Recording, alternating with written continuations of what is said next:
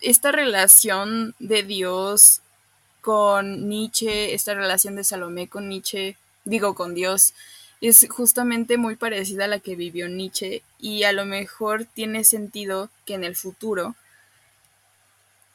pues ambos se encuentren en el gremio filosófico y haya como un clic, pero Nietzsche lo ve completamente diferente a como lo ve Salomé, o sea, Salomé, ahorita voy, voy a seguir profundizando y, y varios de ustedes van a entender, y varias de ustedes también, van a entender por qué, por qué lo de Salomé con Nietzsche no hubiera funcionado. Porque ambos estaban en canales distintos, Nietzsche quería sentir cada experiencia como si fuera la última de su vida, y Salomé, pues obviamente no tenía una enfermedad como el sífilis, y pues era mujer dentro de una época todavía machista, quería seguir estudiando, entonces vamos, vamos viendo, vamos viendo por qué las cosas no resultaron para, para que hubo, para que hubiera un encuentro, o más bien una vida de felices para siempre entre Salomé y Nietzsche. No hubiera sido posible.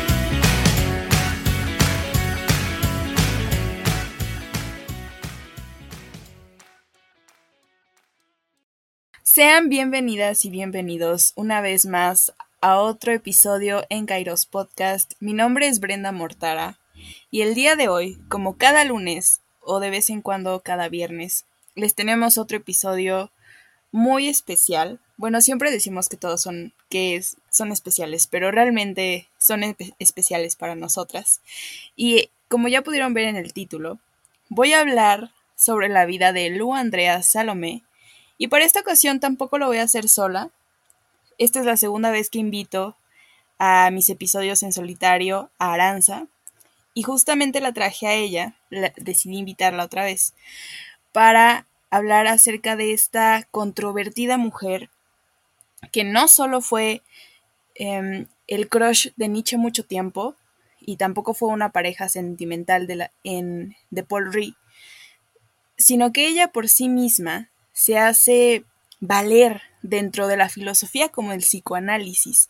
Y justamente en el psicoanálisis es donde destaca su obra y para eso le pedí a Aranza que volviera a acompañarme una vez más porque ella es experta en el tema, como se podrán dar cuenta de sus episodios. Le gusta mucho Freud y así como a mí me gusta mucho Nietzsche, y pues por eso decidí traerla otra vez para hablar acerca de la vida de Lu Andrea Salomé. ¿Cómo estás, Ari? Gracias por acompañarme. Hola, Brenda, y pues bien, igual emocionada porque eh, toca hablar como de psicoanálisis y la verdad es que la, la, bueno, o sea, en general Lu no la conocía tan a profundidad, pero cuando me dijiste que querías grabar un episodio de eso, eh, pues me metí como más a la parte del psicoanálisis y la verdad es que, o sea, era una crack. Entonces estoy muy emocionada por este episodio. Ay, qué bueno. Yo también estoy emocionada, déjame decirte, porque yo tampoco sabía mucho de la vida de Lu hasta que realmente me quedé con la espinita de, del episodio de Nietzsche, que si no han visto el episodio de Nietzsche, chequenlo, es como de los últimos que ha salido. Y realmente lo disfruté bastante investigar para, para Salomé porque hay muchos datos, hay muchas personas importantes dentro de su vida, pero realmente ella como persona también tiene mucho que aportarte y justamente lo que habíamos visto con Nietzsche es que Nietzsche es un pensador que desde su vida escribe filosofía y también podemos ver la contraparte de Lu porque su vida también fue caótica y también tuvo sus altas y sus bajas. Y justamente eso también marcó mucho la forma en que ella hizo teoría psicoanalítica, que es algo que vamos a discutir más adelante. Pero bueno, sin más preámbulo, vamos a comenzar a hablar, a desglosar esta historia filosófica de, esta, de este gran personaje. Su nombre original era Liola von Salomé, que nació en, San Petersburgo el 12 de febrero de 1861. Fue la sexta hija de una familia con ascendencia germana y de alto nivel socioeconómico, lo que le permite a Salomé eh, moverse entre las esferas tanto intelectuales como de la alta alcurnia en ese tiempo en Rusia. Era apegada a su padre desde pequeña y pues su madre, en lugar de querer una hija, quería un hijo y por eso su relación con ella nunca fue del todo la mejor. Em, y pues desde ahí como que se marcan las pautas, ¿no? Con su padre era más cercana, con su madre no tanto. Y em, también otra de las cosas que marca como su vida es que dos de sus, dos de sus hermanos mueren y solo quedan cuatro. Para 1879, em, su padre muere y deja pues al hijo mayor, Alexander, como la cabeza de la familia, y fue bastante generoso con ella.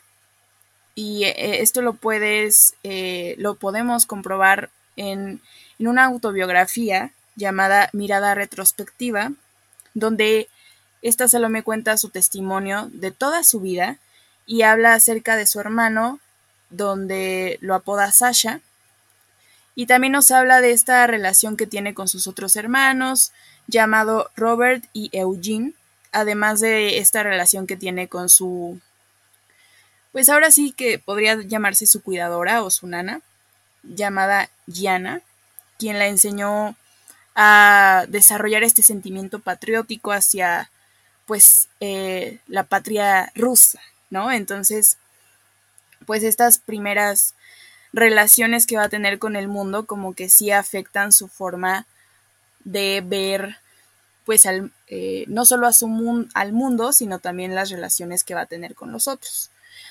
A diferencia de Nietzsche, esto también lo, quería eh, rescatar, vea a Dios en los, en los primeros años de su vida como una parte central. Y esto se podría decir que es lo que se relaciona como la forma como lo vería una persona que practica el protestantismo, es decir, eh, tomaba la enseñanza únicamente por medio de la Biblia, pero pues obviamente como toda buena persona que se acerca a la filosofía, eh, pierde la fe rápidamente, aunque no deja de estar en contacto con la iglesia. Recordemos que Rusia también practica la religión con mucha con mucha intensidad, entonces ellos son eh, católicos ortodoxos, por lo tanto están muy en contacto con los domingos ir a misa, rezar, etc, etc. Entonces esta forma de, de cómo ella llevaba la religión también fue muy diferente para sus tiempos. Y como dato curioso, a lo mejor esto tampoco lo sabía Ari, tuvo que confirmarse dentro de la Iglesia Católica como requisito para poder tramitar su pasaporte y poder viajar a Zurich para seguir estudiando.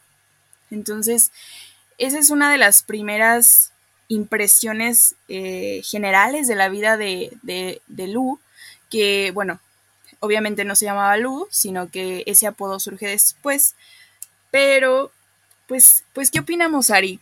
¿Cómo ves la vida de esta mujer desde tan temprana edad? ¿Se te hace este igual de triste que, que Nietzsche? ¿Dura? ¿Qué, qué, nos puedes este, decir? Creo que, mm, o sea, a mí lo que me llama la atención de ella es como, pues una, creo que o sea, al igual que Nietzsche, influyó mucho, o sea, creo que en su obra plasmó muchísimo lo, o sea, sus vivencias en general, ¿no? Y, y, pues ella le tocó una etapa muy dura, muy dura en Rusia no, o sea, le, tocó vivir básicamente, ¿no? En un periodo de entreguerras. Entonces también es muy curioso cómo ella logra, eh, pues ahora sí que plasmar de alguna manera en su pensamiento y pues dentro, tanto de su pensamiento como influenciado desde la filosofía, como el psicoanalítico, como toda esta parte, pero yo sí veo como que hay un contraste muy distinto a lo que quizás con Nietzsche, aunque sí encuentro como que hay ciertas similitudes, ¿no? Porque, por ejemplo, recuerdo de Nietzsche que, que Nietzsche empezó como teniendo este interés por la teología y de hecho la empezó a estudiar y ella pues desde niña también tenía como este interés y este acercamiento con Dios, pero eh, era una relación como muy muy íntima y muy genuina y después se rompe. Entonces creo que eso también marca eh, pues algo muy importante en su pensamiento. Y también, bueno, no sé, cuando yo leí esa parte se me hizo como muy interesante porque sí hay muchísimas similitudes en, en, la vida que, que, llevaba Nietzsche, pero no sé cómo, cómo tú lo, lo, lo pensaste.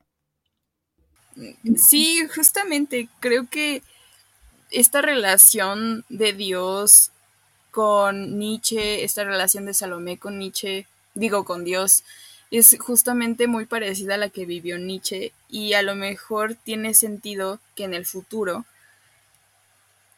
pues ambos se encuentren en el gremio filosófico y haya como un clic, pero Nietzsche lo ve completamente diferente a como lo ve Salomé, o sea, Salomé, ahorita voy, voy a seguir profundizando y, y varios de ustedes van a entender, y varias de ustedes también, van a entender por qué, por qué lo de Salomé con Nietzsche no hubiera funcionado.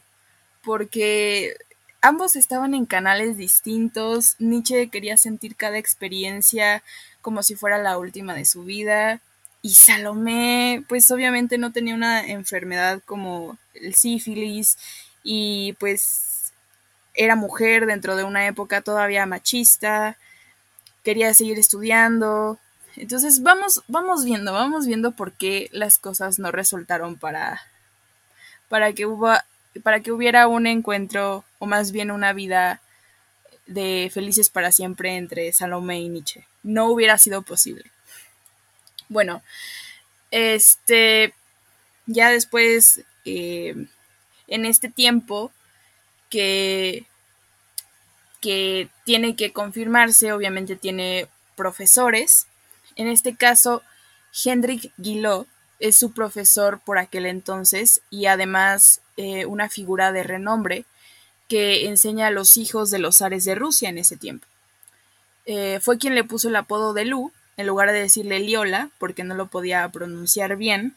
Entonces se fue con Lu y pues se le quedó desde entonces y le enseña pues la historia de las religiones, también le enseña filosofía donde incluye el pensamiento de Kierkegaard, Kant, Rousseau, Voltaire, Leibniz, Fichte y Schopenhauer. La convivencia con eh, Guillot pues no dura mucho, ya que éste le confiesa, le confiesa su profundo enamoramiento y dado que, que él está casado y tiene dos hijos, pues obviamente Luz se sentía como incómoda con la situación y fue como de mm, no. Y pues decide irse a Zurich eh, tiempo pues un poco antes de lo planeado y pues parte junto con su madre a la edad de 19 años hacia Zurich. Que por cierto, también otro dato curioso, decide estudiar en Zurich porque en San Petersburgo no se le permitía enseñarles, bueno, no se le permitía darles eh, clases a las mujeres dentro de la universidad y Zurich era uno de los pocos países que les permitían acceder a las clases. Entonces, ya vemos aquí un poco de las trabas que sufrió esta mujer en, en, su vida en su vida intelectual, le ponían trabas y para no sorpresa de muchas mujeres que lo estamos escuchando, pues obviamente no falta los hombres que te ven inteligente y aparte ella dicen que era muy bonita. Entonces, pues no sé, es una combinación rara, ¿no, Ari? Eh, como que este ser bonita y, e inteligente todavía en nuestros tiempos se considera como no puede ser posible. Y, y pues obviamente ella tenía que cargar con esa responsabilidad, y lo pongo entre comillas, de ser bonita e inteligente cuando a lo mejor lo único que quería enfocarse era en, pues, en aprender, ¿no? Sí, es que aparte yo creo, o sea, creo que a diferencia de, por ejemplo, o sea, en el caso de ella, creo que, o sea, era escritora evidentemente y también escribía como novelas y así, pero creo que en el ámbito en el que ella se movía de por sí era muy complicado. O sea, ahí estaba, por ejemplo, cuando ella se metió al psicoanálisis, todavía se le veía con malos ojos al psicoanálisis. Entonces, este, pues el hecho de que ella estuviera ahí también era como que generaba como cierta extrañeza, ¿no? Entre, entre el círculo de personas que se movía.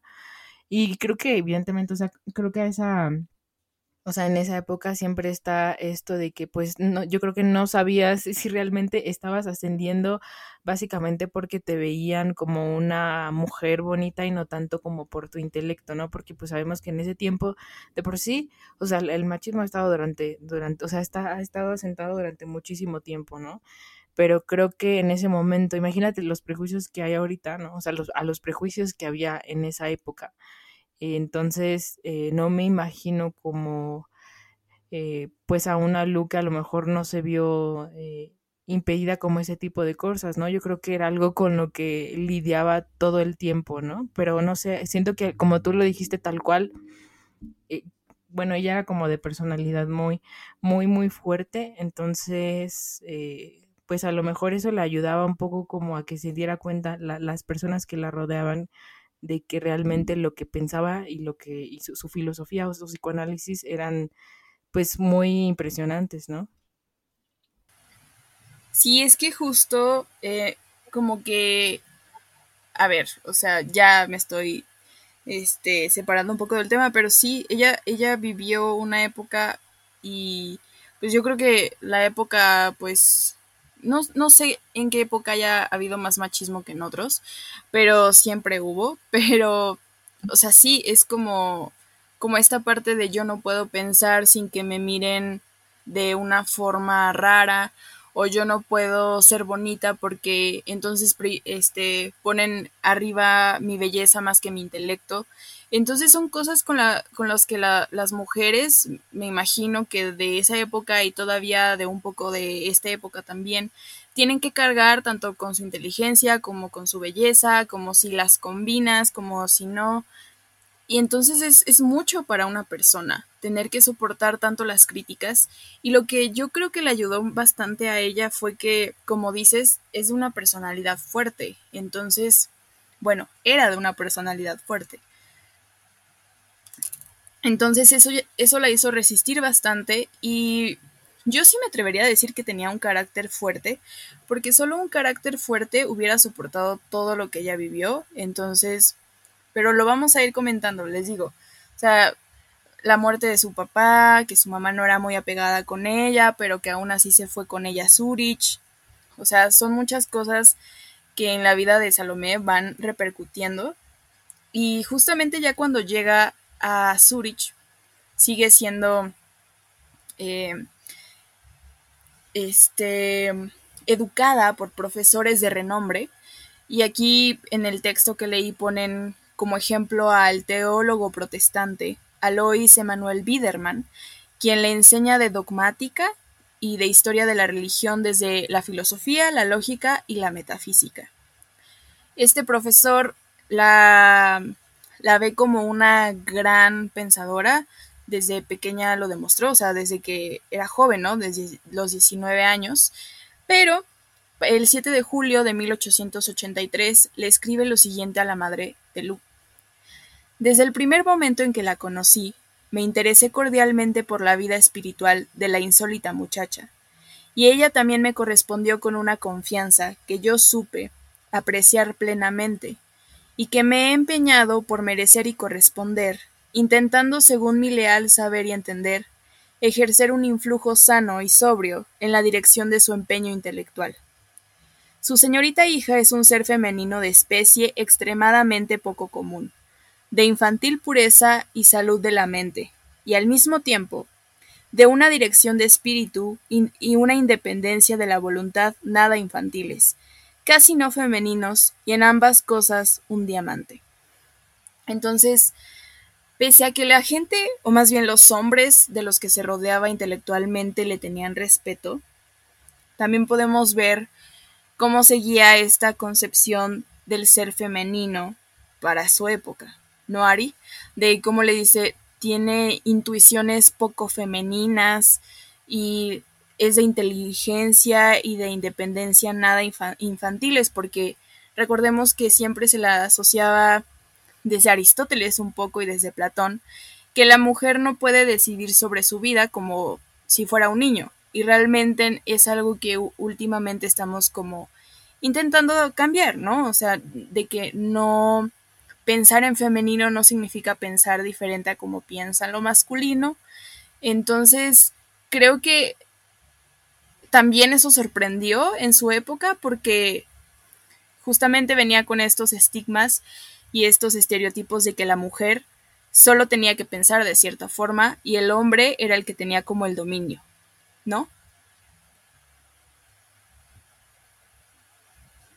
Sí, aparte creo que, o sea, eh, ese, ese aspecto como que da en la clave en algo muy importante, o sea, en la época, que es el hecho de que normalmente se tendía a, a decir que la inteligencia era meramente masculina y entonces por eso siempre se le dotaban de rasgos, o sea, las mujeres como que se movían en esos círculos intelectuales o sí, que, que en realidad eran, eran mujeres muy masculinas, ¿no? Y es algo muy curioso porque, o sea, en general ella siempre escribió sobre temas de eh, de lo femenino, de la sexualidad femenina, y aún así con este interés por esos temas decían que su pensamiento era masculino, o sea, meramente masculino. Entonces, también aquí como que si nosotros lo contrastamos con, con el pensamiento de la época y con el contexto, te das cuenta de que había mucho, mucha esta parte de, de pues sí, del machismo y de, y de, ciertos estereotipos que había en ese momento que a lo mejor impedían ver el pensamiento de Lu pues tal cual como era, ¿no? Exactamente. Y, y algo que también de la lectura que rescato mucho es que pese a que Luz siempre se vio rodeada de hombres porque obviamente el círculo intelectual que fuera igualitario en el sentido de que hubiera muchos hombres y muchas mujeres pues era casi nulo, no, no dejó que su pensamiento se viera envuelto por el pensamiento masculino, y creo que eso también le da como una gran notoriedad dentro de este círculo, porque pese a que tenía un carácter fuerte, pese a que pensaba de ciertas formas porque se movía con independencia, que a lo mejor muchos hombres la veían como solo de su género, ella lo asociaba con lo femenino, no solo con lo masculino, ¿no? O con ambos sexos en general, no tenía por qué ponerle como este género, es que la independencia es masculina, es que la inteligencia es masculina. Y justamente es hoy lo que nos estamos planteando. La inteligencia no es meramente de un solo género, la belleza tampoco, lo sentimental tampoco. Entonces creo que ella también está como rompiendo con esos estigmas de su época, pero a fin de cuentas obviamente al principio va a ser criticada y atacada por la gente, pues obviamente porque una es mujer y dos porque no se deja no se deja doblegar por el sistema. Y y pues ya con esto, o sea, de, les digo, para enero de 1882, decide mudarse de Zurich hacia tierras más cálidas con el fin de mejorar su salud, ya que contrae tuberculosis. Y ya en Italia, recomendada por uno de sus profesores, conoce a Malwida von Meisenbuch, una notable feminista alemana, quien en su casa pues abre sus puertas a muchos intelectuales y artistas notables de la época entre ellos a Paul Rie, el, el chapulineador mayor, y a Friedrich Nietzsche, que en este caso es el chapulineado, y con quienes comparte un pequeño grupo intelectual al que se le acuñó como la Trinidad. Y pues su madre obviamente no estaba encantada con con esta idea, ¿no? ¿Cómo te vas a relacionar con hombres si todavía no estás casada? O sea, por favor, ¿no? Entonces eh, decide que era necesario su madre volver a San Petersburgo y sin embargo esta Lu ya tenía como sus planes, ¿no? Entonces acompañada de Paul Rie y este Nietzsche, pues empieza como su recorrido por varios lugares como Lucerna, Zurich, Hamburgo, Steve, Leipzig y Berlín, donde se relaciona donde empieza a relacionarse, este, pues sentimentalmente y amorosamente con, con, donde inicia toda su travesía amorosa y también sentimental, y comienza con el sociólogo Ferdinand Tonis y el psicólogo Hermann Ebbinghaus, entre otra lista de amores, ¿no? Pero entonces aquí podemos ver que lo que buscaba Lu, pues obviamente era como espíritus afines a ella. Y creo que con Paul Rie y con Nietzsche, sobre todo con Nietzsche, siento que sí sintió esta conexión a nivel intelectual, ¿no? Por eso, este, tú, me comentabas en el episodio de, Nietzsche, Ari, que, que esta Lu le dijo a, a Nietzsche que no podían trascender algo romántico porque su relación era meramente intelectual, ¿no? Sí, creo que ahí fue cuando, o sea, es que al final, en, muchos sentidos, como dentro de su filosofía, y también Nietzsche lo llega como a narrar en muchas cartas, es esto de que sentía como mucha afinidad con ella en, a nivel intelectual, pero evidentemente lo de Nietzsche como que trascendía lo sentimental, ¿no? Y, eh, pues creo que al final eso fue lo que terminó, no solo como eh, en la ruptura de la relación que él tenía con, con esta Luz, sino también con la que tenían los tres, que era con Paul Rino, porque al final, pues ella como que, Paul, a Paul Ri también le, le, o sea, se sentía atraído por, por Lu, pero creo que el hecho de que hicieran como esta comuna, ¿no? Esta triada, pues no funcionó muy bien porque como sabemos Nietzsche eh, pues le propuso matrimonio y esas cosas y pues al final eso terminó como estropeando e, esa parte, ¿no? Y, incluso me acuerdo mucho de lo, de lo que contábamos en, en el episodio de Nietzsche, que fue justamente que Nietzsche le guardó mucho rencor, ¿no? Entonces yo creo que así pues fue imposible que esa relación intelectual se, se perpetuara. Sí, o sea, si no han escuchado el episodio de Nietzsche, vayan a escucharlo, porque ahí Ari nos lee la carta que le escribe Nietzsche a Lu, todo enojado, ¿no? que le decía que era como un gato, porque tenía una apariencia muy elegante, pero realmente escondía como una sensación indiferente o algo así, ¿no? Pero es como... una depredadora o algo así. Ándale, sí, sí, sí, disfrazada. Sí. Sí, sí, sí. No, no, no. O sea, casi, casi le dice chinga tu madre, ¿no? Pero, este. Pero, o menos sí. Y, y, Salomé también era como, güey, ya ni te topo, o sea, ¿para qué?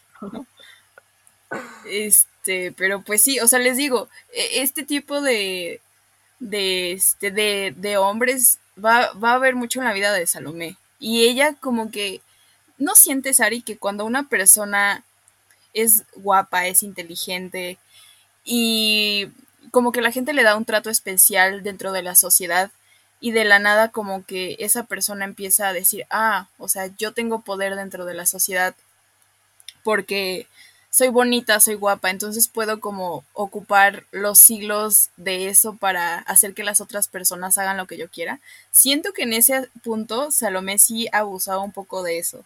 No sé cómo tú lo sientas. Sí, la verdad yo también pienso eso porque, em, bueno, incluso me, acuerdo que leí eh, hace poquito de, no fue de ella, pero creo que fue de Nietzsche y de la relación que tenía con ella, que al final la, catalogaron como una mujer fatal, que era justamente la manera en que Nietzsche la describe en la carta, que es, o sea, mujeres que lo que hacían era eh, justamente por este sex appeal que tenían o esta personalidad como muy magnética, o atraían a, a, pues lo que querían básicamente, ¿no? Y en este caso ella tuvo como muchos, o sea, como amores, pero relaciones, pero no fueron como formales. Entonces, y no creo que lo hiciera como, o sea, yo creo que al principio, al final, Luz siempre como que tuvo muy claro que era en ese sentido un espíritu como muy libre, por así decirlo, o sea, de que ella no buscaba nada formal y creo que era obvio cuando te das cuenta o cuando vas repasando su historia, pero creo que sí llegaba un punto en el que pues evidentemente ella se daba cuenta de su personalidad y de cómo atraía a muchos intelectuales, a mucha gente, no solo por su forma de pensar, eh, que era considerada muy inteligente, sino también por, pues, por su físico, ¿no? Y porque era muy bonita, tal cual como, como lo dices. Entonces, creo que de alguna manera, eh, y ya como, como le estabas diciendo, en su pensamiento y en su vida te das cuenta de que a lo mejor sí se aprovechaba como, como mucho de esto, o sea, de, de, pues sí, como de esa capacidad, bueno, no capacidad, pero eso de que tenía, de que atraía como a, a muchísimas personas y les interesaba pues en todos los ámbitos, no solo en el intelectual, ¿no? Exacto, o sea, sí, sí era una personalidad muy vibrante, una personalidad que, que era como magnética, como dices, y aparte, pues obviamente tenían que hacer, ojo, aquí no la estamos juzgando, ¿eh? O sea, Nietzsche realmente siempre fue súper pasional, tú lo sabes, Ari. Realmente él se pasaba de lanza, o sea, proponerle matrimonio así de la nada, ¿no? Cuando ni siquiera, no sabemos, o sea, en, en los resúmenes que leí no sabemos realmente cómo mucho el contexto de, de, lo que pasaba en el grupo de la Trinidad, pero obviamente me imagino que, que Nietzsche en lugar de decirle hay unos besos, decía, no, prefiero sentarme a leer no sé otra cosa, ¿no? Y, y lo era como de, bueno, ¿y el lado sexual qué onda, no?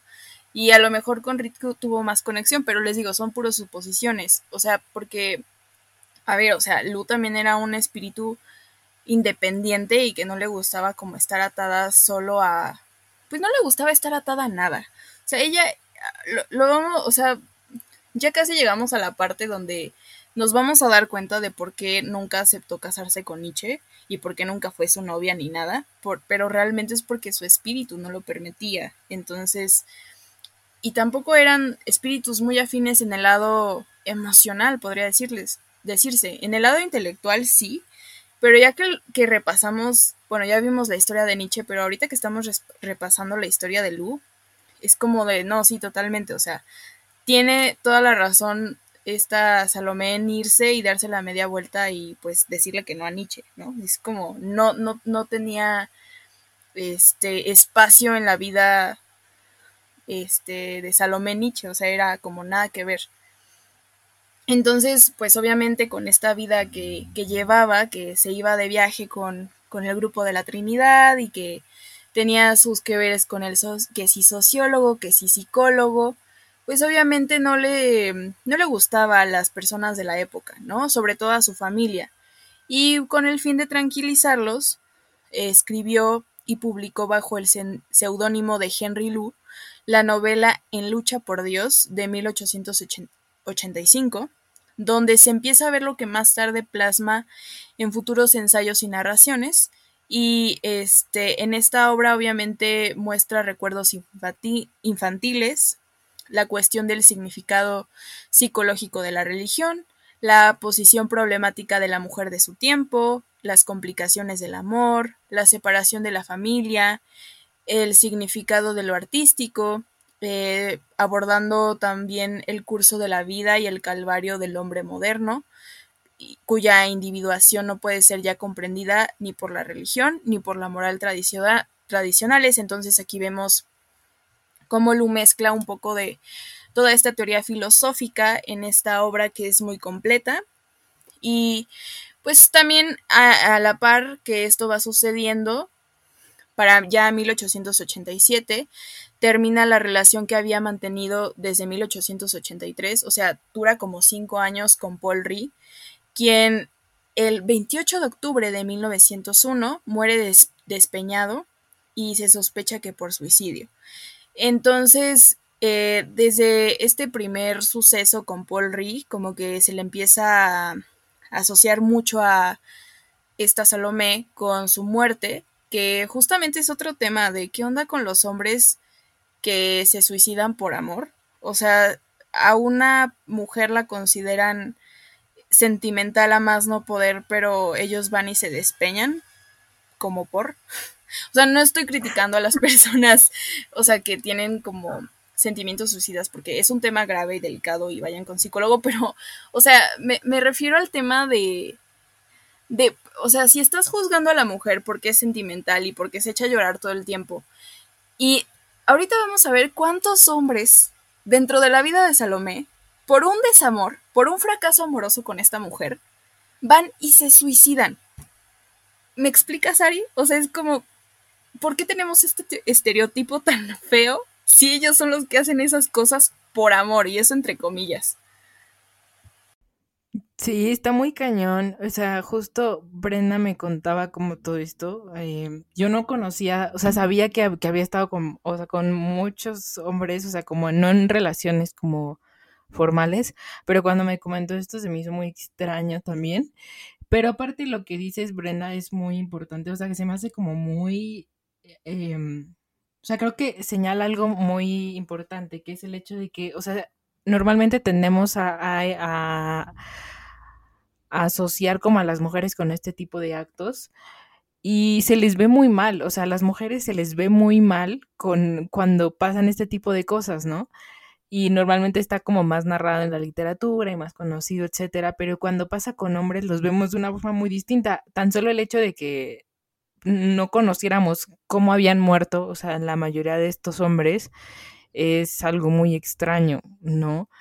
Y no sé, a lo mejor tiene que ver. A mí se me vino el término de, masculinidad frágil porque literalmente, aunque suena como chiste, lo digo porque este, cómo se tiende a ocultar muchas veces las, incluso las enfermedades mentales que ellos tenían, porque ya en alguna ocasión había, había eh, leído una carta de Freud en la que creo que le contaba a ella, o no me acuerdo a quién, de Paul Rey, que estaba mal, pero casi casi como escondiéndolo, o sea, como que tratando de, de que, o sea, que le avergonzaba realmente el estado mental por ser un hombre. Entonces, como esto es muy, o sea, sí hay un contraste importante, ¿no? Que es el hecho de cómo se ve esto en una mujer y cómo se ve esto en un hombre. Exacto, o sea, es que la masculinidad frágil tiene todo aquí que ver, o sea, no, no entiendo, no vas a perder tu virilidad solo porque una mujer te rechazó. O sea, no, entiendo que el contexto de la época era como, como muy grave, y aparte que te rechazara una mujer, ¿no? Tan, impoten, tan imponente como, impotente no, imponente como, como está Salomé, pero es como, brother, o sea, sigues con tu vida. Es, es como, o sea, yo reflexioné esto como, como en la cultura japonesa, que si pierdes tu honor, es como, ya me voy a matar. En este caso, en el hombre europeo de ese siglo, era como me rechazó esta mujer, he perdido todo lo que soy, me voy a despeñar. Es como, ¿por qué? O sea, todavía tienes muchas cosas que vivir. Y así como a nosotras nos dicen, güey, ese hombre no lo es todo, también a ustedes, hombres, esa mujer no lo es todo. O sea, no te tienes que ir a saltar un abismo por esa mujer que te rompió el corazón. La vida sigue. Y también es sano san, este, sufrir, o sea, como ese rompimiento. Entonces, alguien debió decirle a Paul Reed de, bro, no te preocupes. O sea, ya pagaste tu karma, ella ya te rompió el corazón. Pero no necesitas suicidarte por ella. O pensar que lo estás haciendo por ella. A lo mejor, como dices tú, Ari, o sea, lo hizo por algo más profundo. Pero siento que también en, en ese contexto en el que ella vivía, porque varias personas dentro de su vida con los que tuvo relaciones amorosas se suicidaron, pero realmente como que le echaban a ella la culpa de lo que a estos hombres les pasaba y es como de a ver, ella no no no les metió la semillita de pues mátate. Si no me puedes tener, no puedes tener a nadie. Mátate. O sea, es como de no. Ellos tomaron esa decisión. Y si los hombres son tan pensantes y racionales como dicen, pues obviamente ellos tomaron esa decisión. Sí, aparte, o sea, tan solo lo vemos con Nietzsche. O sea, Nietzsche no llegó a ese extremo, pero yo creo que casi, casi andaba así rozando porque... Este, casi, casi. Pues también, sí, o sea, andaba, o sea, se habló muy mal de ella, pero también te pones a pensar como de, es que es muy fácil echarle la culpa a la mujer en ese momento, ¿no? O sea, eh, porque al final, eh, digo, creo que Lu siempre demostró ser eso, o sea, como, como lo dijimos ahorita, como un espíritu muy libre, y se veía que literalmente se esforzaba en no, no, no quedarse como atada a nada ni a nadie. Y yo creo que eso evidentemente lo veían Nietzsche, tanto Paul Rey como con todas las personas con las que estuvo. Y vemos cómo al final hablan ellos como muy mal de ella, pero te das cuenta desde el lugar donde lo hacen. Por ejemplo, Nietzsche, a partir de, de que termina su relación con, bueno, su, no, porque nunca tuvieron una relación así como amorosa, pero a partir de que rompen como este vínculo intelectual, etcétera, que tenía con ella, empieza a hablar muy mal de las mujeres en general. Y creo que eso es algo que, que también este, pasó con muchos otros, bueno, hombres que salió que hablaban también como mal de ella, pero es curioso cómo, cómo ellos eh, volcaban como toda esta parte en echarle la culpa a ella, cuando en realidad creo que ella siempre fue muy clara en lo que quería y lo que no quería, y tan solo en su estilo de vida lo podías, lo, o sea, lo podías percibir. Exacto, es, es, es, que siento que todos los hombres que pasaron por su vida como que amaban esa independencia, pero al mismo tiempo querían por ser esa independencia, pero es como de, oye, a ver, lo que me hace ser yo es mi libertad, mi independencia, mi autosuficiencia. Y, qué bueno que te guste, pero tampoco me lo quieras quitar una vez que ya estamos juntos, porque yo no te poseo ni tú me posees a mí, que es algo que también ha cambiado mucho con el tiempo, esto de que si ya, o sea, esta eh, noción del matrimonio, ¿no? En, el, en ese tiempo me imagino que era como el hombre posee a la mujer por completo y, y pues obviamente esta Salomé como que va marcando las pautas de cómo va viviendo tanto su su este su independencia como su sexualidad como su pues también el amor porque lo vive lo experimenta créanlo o no Salomé se enamora pero no va a ser una historia bonita no va a ser una historia que termine con final feliz pero no me, no me voy a adelantar bueno, entonces Paul Rim se suicida y luego de romper con Paul, conoce a quien se convertiría en su futuro esposo, Karl Friedrich Andreas, eh, que alcanzó una cátedra de lengua persa y lengua turca en Berlín, y luego de filología iranista y de lenguas del Asia Occidental en Gotinga, que es una ciudad en, pues, en Alemania, ¿no? Para mayo de 1897, eh, al paralelo que conoce a... Sí, que está en, en pláticas con este Andreas. Este conoce también en Múnich a Rainer Maria Rilke, que todos los lo conocemos como este poeta que es citado muchas veces por Hahn y por Bachelard, también me parece que lo cita, que tiene 21 años, es una de las figuras más importantes dentro de la vida de Salomé, tanto en la parte intelectual, pero también en la afectiva.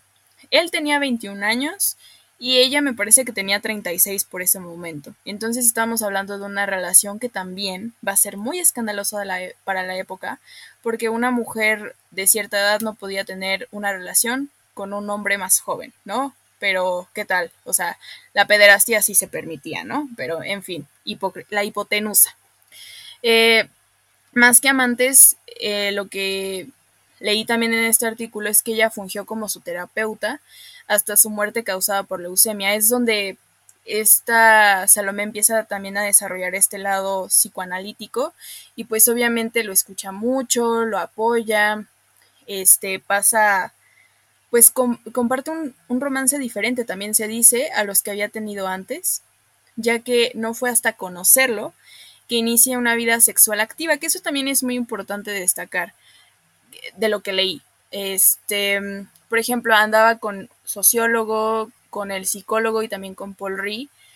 Y con ellos no tenía como una relación sexual así, sino que más bien era como, pues más sentimental. Sí era una relación en forma, pero no incluían como esta parte afectiva, ¿no? Tanto de, pues de eh, carnal, por así decirlo. Entonces con Rilke sí, y eso también es muy interesante porque obviamente también este se especulaba mucho de su vida, ¿no? Obviamente la veían relacionarse mucho con los hombres y pues por ende e, este la sociedad pensaba que esta Salomé pues obviamente andaba disfrutando de su vida sexual por aquí, por allá y pues obviamente en ese tiempo era condenable, ¿no? Pero ella no no lo tampoco lo quería hacer tan público porque qué le importaba a la gente, pero pues sí hay este como este este huellas que dan a indicar que con Rilke sí como se concretó todo este acto sexual. Y bueno, eh, el poeta, además de todo, le dedica varios poemas. Entre ellos podemos ver el siguiente que les voy a leer. Fuiste para mí la más maternal de las mujeres, Un amigo me fuiste como lo son los hombres. A la mirada eras una hembra, y las más de las veces eras un niño. Has sido lo más tierno que yo he encontrado, y fuiste lo más duro con lo que luché. Fuiste la altura que me bendijo, y has sido el abismo que me devoró. Entonces, aquí podemos ver que también marcó la vida del Rilke. Eh, les digo, fue la más maternal de las mujeres. Entonces, obviamente no creo que. No sé, a ver, tú, Ari, me podrás desmentir, pero en una relación afectiva, ¿tú crees que sea importante que ver a tu pareja como tu mamá o como tu papá? E, eso ya se me hace muy de daddy issues, mommy issues, pero a ver, desmiéntemelo.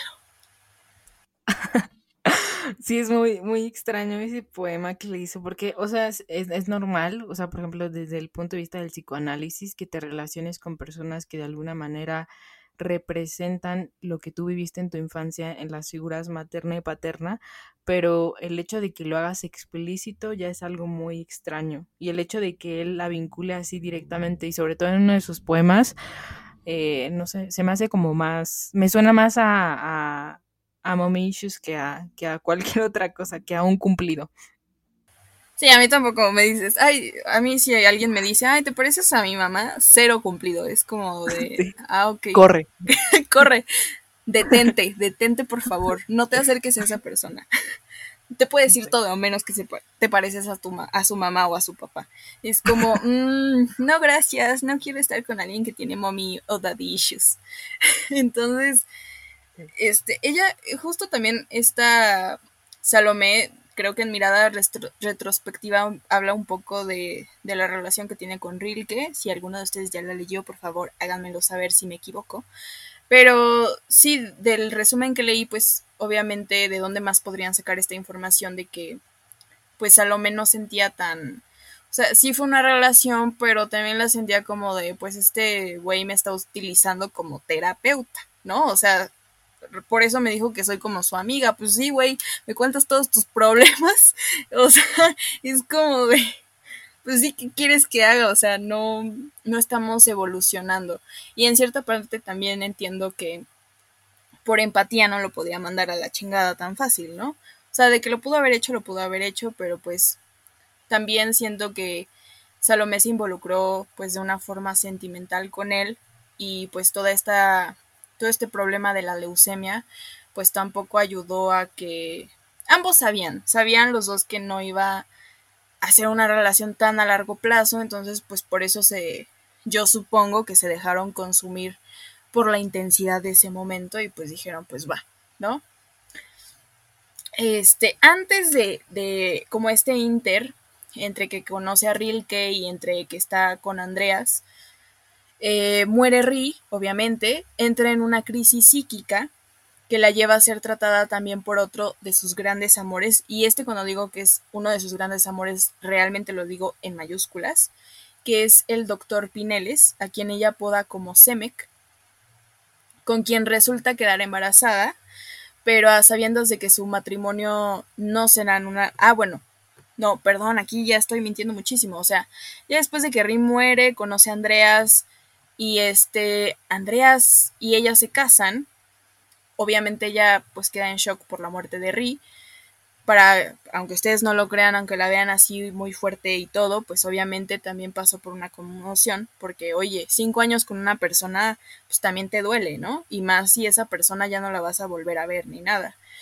Entonces, se casa con Andreas, este, Ahorita les vamos a les voy a contar la historia de cómo se casa con Andreas, porque tampoco es muy agradable que digamos.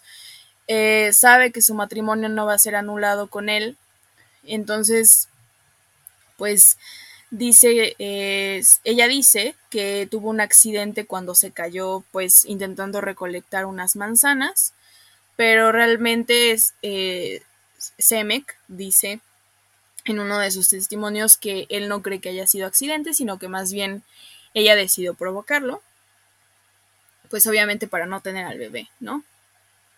Y pues obviamente aquí volvemos a otro tema de, del aborto, ¿no? Que si, que si pro aborto, que si pro vida, pues obviamente era un tema muy fuerte para, para ella, ella sabía que su matrimonio no iba a ser anulado y en ese tiempo realmente si te descubrían teniendo este hijos que no eran de tu esposo, o lo ocultabas muy bien o simplemente fingías que era de esa persona. Y obviamente no creo que ella haya querido hacer ninguna de las dos cosas, entonces pues prefirió ocuparla de pues el aborto voluntario y pues la, la única forma que lo pudo hacer pues fue este, aventándose. Aquí está medio dudoso que si sí fue un accidente, que si no, pero pues yo sí opino que, que lo hizo por esas razones, ¿no? ¿Tú, ¿Tú qué opinas, Ari? ¿Tú crees que lo haya hecho a propósito o que haya sido un accidente nada más?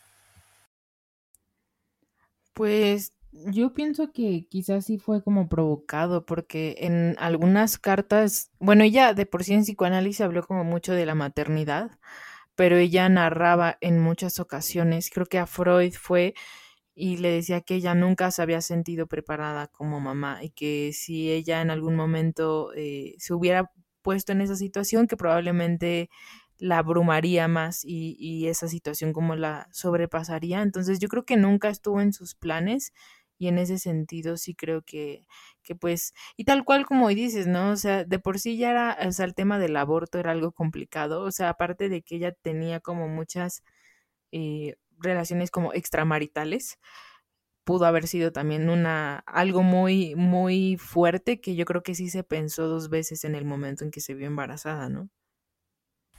Exacto, y, y más si dices que no estaba preparada como para, para el tema de la maternidad, pues obviamente no, no era como que le pudiera preguntar a, pues a él, oye, ¿y tú qué opinas? Pues obviamente no, ¿no? Y, y más si en ese tiempo era como, ah, no, tenemos una relación extramarital, pues obviamente vas y lo abortas. Y, y aquí volvemos a, se ve reflejado todavía el espíritu este, independiente de ella, que no lo consultó con nadie, y va, tomó esa decisión. No estamos diciendo que fue fácil para ella, porque a lo mejor no lo fue fácil, ¿no? No sabemos cómo se vivan situaciones así de tan al límite, pero no creo que yo lo haya disfrutado, que haya dicho, yay, un aborto. Pues obviamente no, ¿no?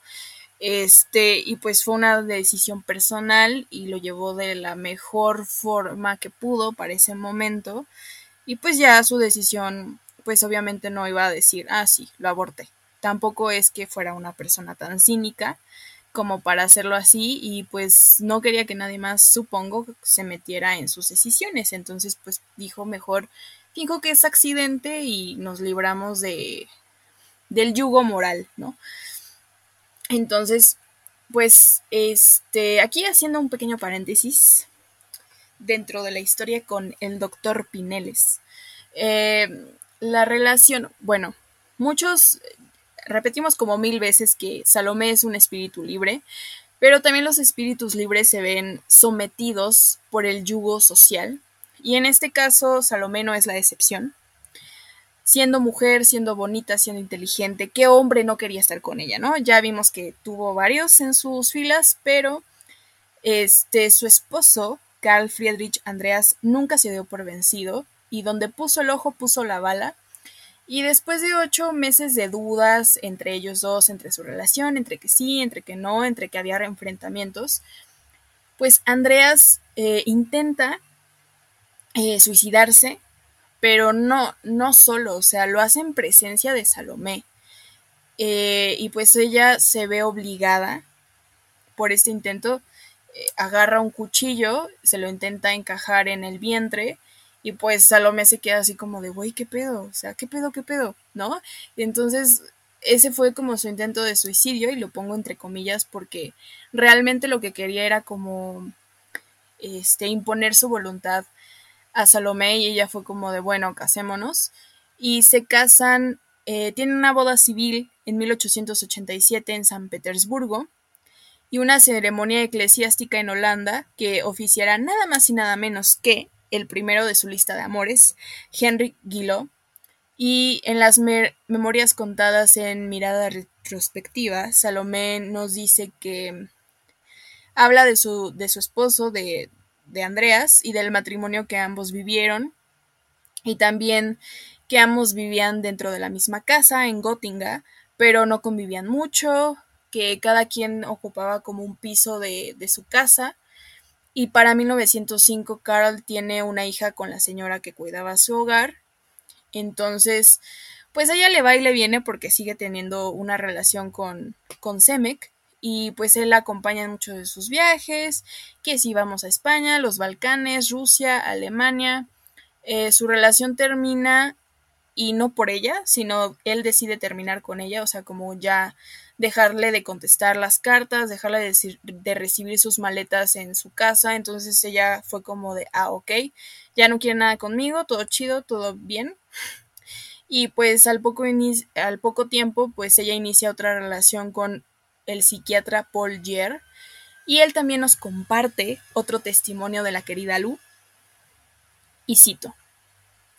Lu parecía indiferente por completo a las consecuencias que pudieran tener sus actos. Tenía una extraordinaria fuerza de voluntad y le producía una gran alegría triunfar sobre los hombres. Podía inflamarse, sí, pero solo por un momento y con una pasión de singular frialdad. Sí, destruyó matrimonios y vidas humanas, pero en lo espiritual su proximidad resultaba fructífera, estimulante y hasta excitante. Me contó que había estado encinta, pero que no pudo o no quiso ser madre. No podía sacrificarse, no podía entregarse por entero, ni siquiera en el más apasionado abrazo. Y no es que fuera frígida, espiritualmente podía concentrarse en determinada persona, pero fundirse con ella, no. Tal vez consistiera en esto la tragedia de su vida. Fuertes declaraciones, ¿no lo crees, Ari? Sí, no, aparte, sabes que creo que eh, por, por, la manera en que se relacionaba con, pues sí, con los hombres o las relaciones que tenía, sí, sí te da a pensar como si habría algún problema de, o sea, de que tuviera como miedo a, un compromiso o algo así. Y yo creo que sí había algo por ahí, eh, pues escondido, que a lo mejor no, no, nunca lo llegó a ver como tal, ni tampoco hay como testimonio de eso en sus terapias o sesiones psicoanalíticas. Entonces, pero creo que sí, que sí podría ser interesante indagar por ahí.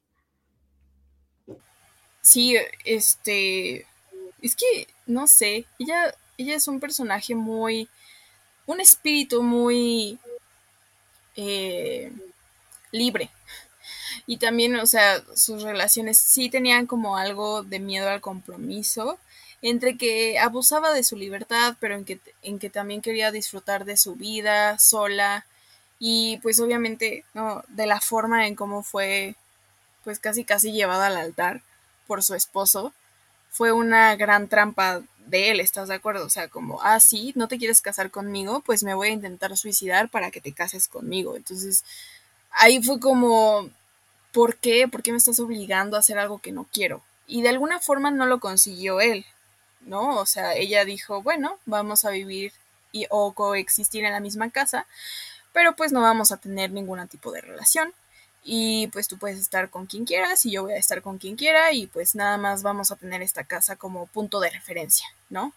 Entonces, al final, pues se podría decir que se salió con la suya, pero también no, porque todavía tenía como este peso de el de pues obviamente también de sentir el compromiso hacia la otra persona y ella realmente no creo que haya este, tenido un lazo así de afect bueno, obviamente sí tuvo lazos afectivos, pero no siento que se haya em, que ella haya tomado la decisión de comprometerse realmente con alguien. Por ejemplo, con el doctor Pineles, ella, ella dice que es el amor de su vida, pero siento que también fue una decisión como, como no intentar recuperarlo por miedo a perder como su esencia de espíritu libre ya sabes. Entonces sí siento que, hay una lucha interna por ahí muy interesante de, de estar con alguien y ahorita lo vamos a, a retomar con, con sus obras. Entonces, pues ya tiene su casa en Gotinga, la mantiene como punto de referencia y sigue ella viajando por varios países europeos y además tiene, tiene independencia económica vendiendo sus artículos y sus libros. Entre ellos destacan varios como Personajes femeninos de Henrik Ibsen, donde plantea la necesidad de libertad de las mujeres, Friedrich Nietzsche, en su obra de 1894, donde tiene comentarios, obviamente, hacia su obra, que eh, resultan de lo más acertados, diciendo que en su filosofía es una manifestación de su personalidad, además de el rompimiento que hace intelectualmente con la época debido al desmoronamiento de lo establecido. Entonces, eh, Salomé define el pensamiento nietzscheano como esta ruptura de lo que está establecido y cómo va cambiando el paradigma. Entonces, también hace una división del pensamiento nietzscheano en tres fases. La primera centrada en la metafísica de la estética, wagneriana schopenhaueriana, la siguiente en la perspectiva del racionalismo positivista y la última en la apoteosis de sí mismo, eh, camino que fue emprendido por la pérdida de la fe en Dios y la emoción ante la muerte de este. Entonces, vemos que Salomé no solo es una cara bonita, Salomé no solo es, no solo es la ex, entre comillas, de Nietzsche, sino que también hace referencia a su obra y como podemos ver, ella no le guarda ningún rencor de que anda hablando mal, sino al contrario, que lo sigue admirando como escritor. También escribe Ruth, de 1895, de Un alma extraña, de 1896, Fetinichka, Una divagación, dos, dos narraciones de 1898, Hijos de los hombres de 1899, Ma, Un retrato de 1901 y Zona crepuscular, Cinco historias de la vida del alma de las mujeres de 1902, así como numerosos artículos y relatos breves como Vuelta al universo de 1899. Para la época, más bien para la década de 1910, publica El erotismo, donde el tema central es la sexualidad femenina, como había mencionado bien Aranza antes, de que ella se centra mucho en, tanto en los sentimientos femeninos como el rol social de la mujer y también obviamente, porque no?, su rol, el rol femenino, ¿no?, dentro de la sexualidad, donde empieza a hablar desde su lado psicoanalítico, que antes lo habíamos visto con con el escrito que hace de Dios sobre las religiones, pero pues aquí ya lo vemos un poco más encaminado hacia lo que realmente le interesa, ¿no? Y viendo la infidelidad y el amor libre como una vía de relación, apoyada también en sus relaciones anteriores. Entonces, eh, aquí dice que la sexualidad es puramente fisiológica, como el beber o el comer, además de decir que hay una idealización romántica de este al tiempo de prolongarse y convertirse en amor. Nos dice que la práctica sexual con una misma pareja durante mucho tiempo disminuye la tolerancia, destruye el encanto, empuja el deseo hacia otras experiencias eróticas. Entonces aquí vemos un poco la concepción de Salomé respecto a la idea romántica. Entonces, ¿tú qué opinas, Ari? Eh, ¿El amor es es una construcción romántica que se va haciendo eh, alrededor del sexo o si tiene como fundamento otra cosa.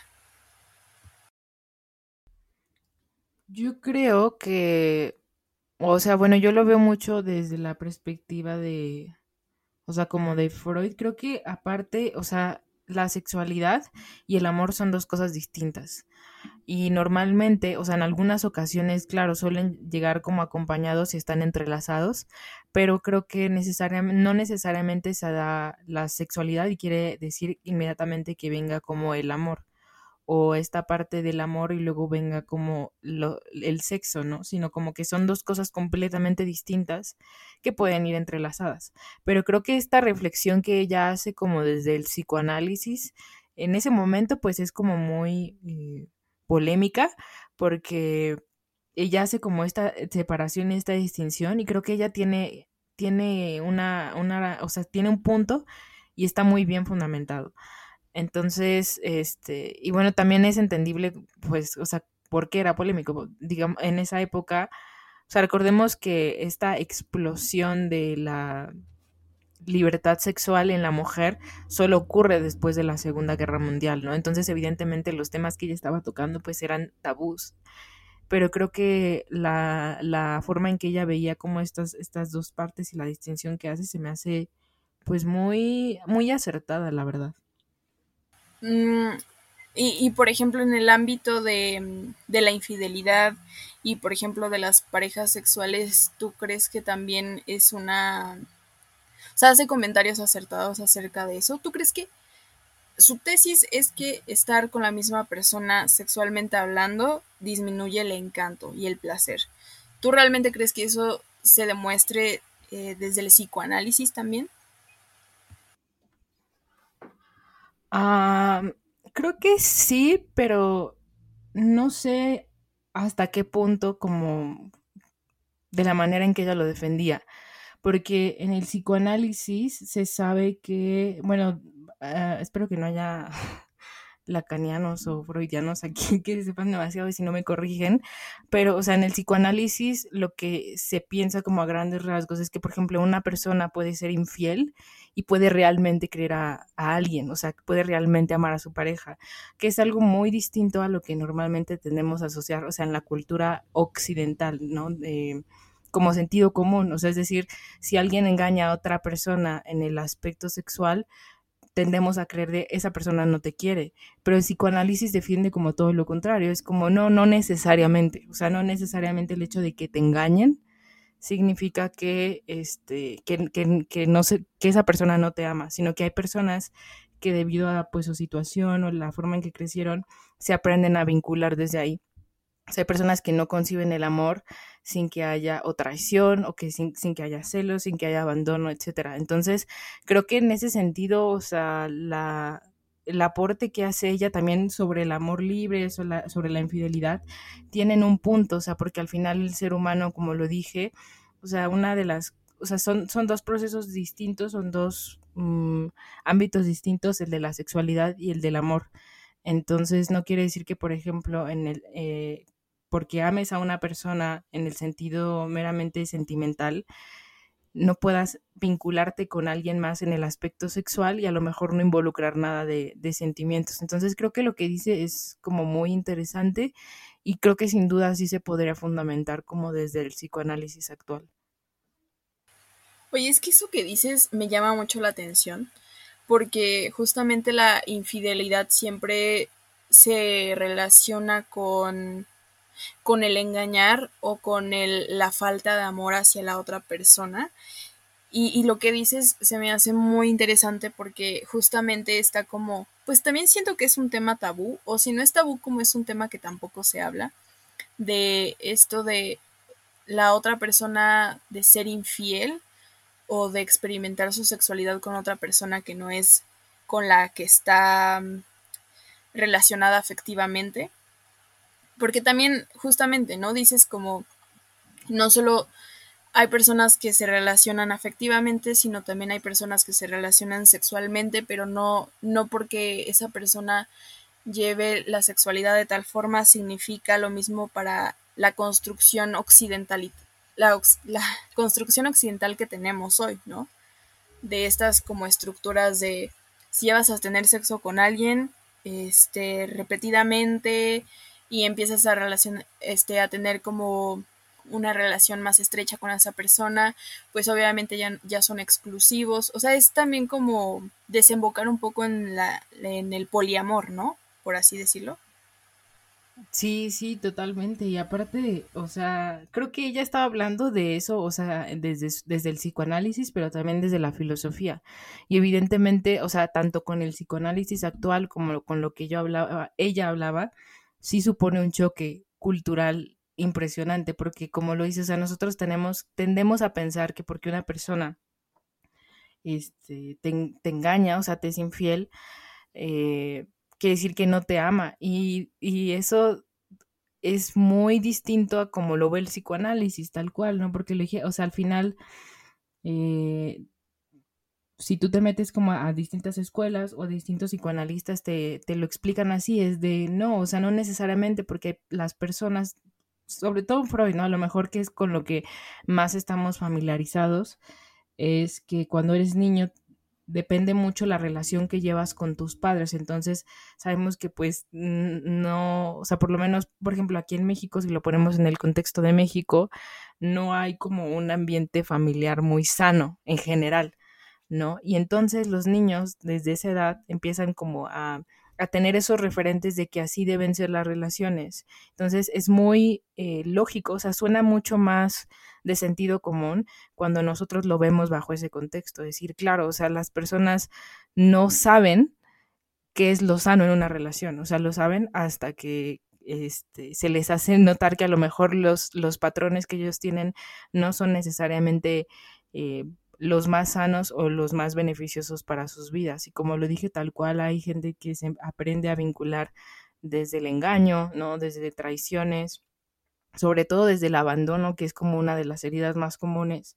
Entonces, desde ahí se empiezan a vincular y el psicoanálisis lo que te hace es como decir, no, a ver, espérate, o sea, y, y hay muchos choques culturales. Entonces, el hecho de que también, eh, o sea, retomando, por ejemplo, a Lu, se me hace impresionante que ella eh, empezar a como a teorizar sobre todo esto y sobre el amor libre, etcétera, eh, en esta época, pero sobre todo cuando el psicoanálisis apenas comenzaba. O sea, se me hace algo muy, muy extraño y creo que también eh, pues señala la, o sea, la, la, capacidad de análisis que ella tenía y sobre todo lo que ella veía, porque al final pues todo esto ella lo vivía en sus relaciones o lo vivió en sus relaciones, entonces no es como que te lo estuviera hablando desde un lugar que ella no lo hubiera experimentado, creo que al contrario, ella sabía de este tema y lo llevó al psicoanálisis, entonces se me hace como que era realmente como una visionaria en este sentido.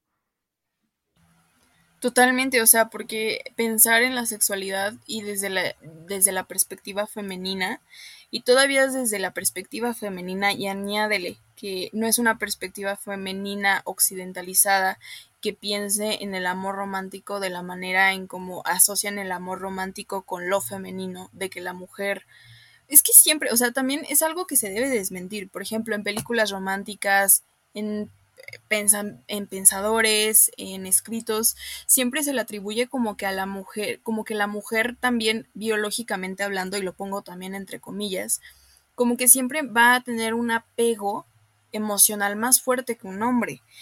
Y en este caso también Lu como que desmitifica eso, ¿no? De pues no, o sea, realmente todos tenemos como este desapego emocional y como dices, eh, lo puedes tener o no lo puedes tener, o también los hombres pueden ser muy apegados emocionalmente y, la, y las mujeres pueden ser desapegadas emocionalmente. Y repito, o sea, esto no tiene nada que ver con el género del que estamos hablando, sino más bien como con la constitución también de la psique, ¿no? De cada persona, de cómo, como lo decías, de cómo se va relacionando eh, con las otras personas desde si se desarrolla por medio de la infidelidad, desde el engaño, y ahí cómo van analizando como todas estas cuestiones, ¿no? De su vida.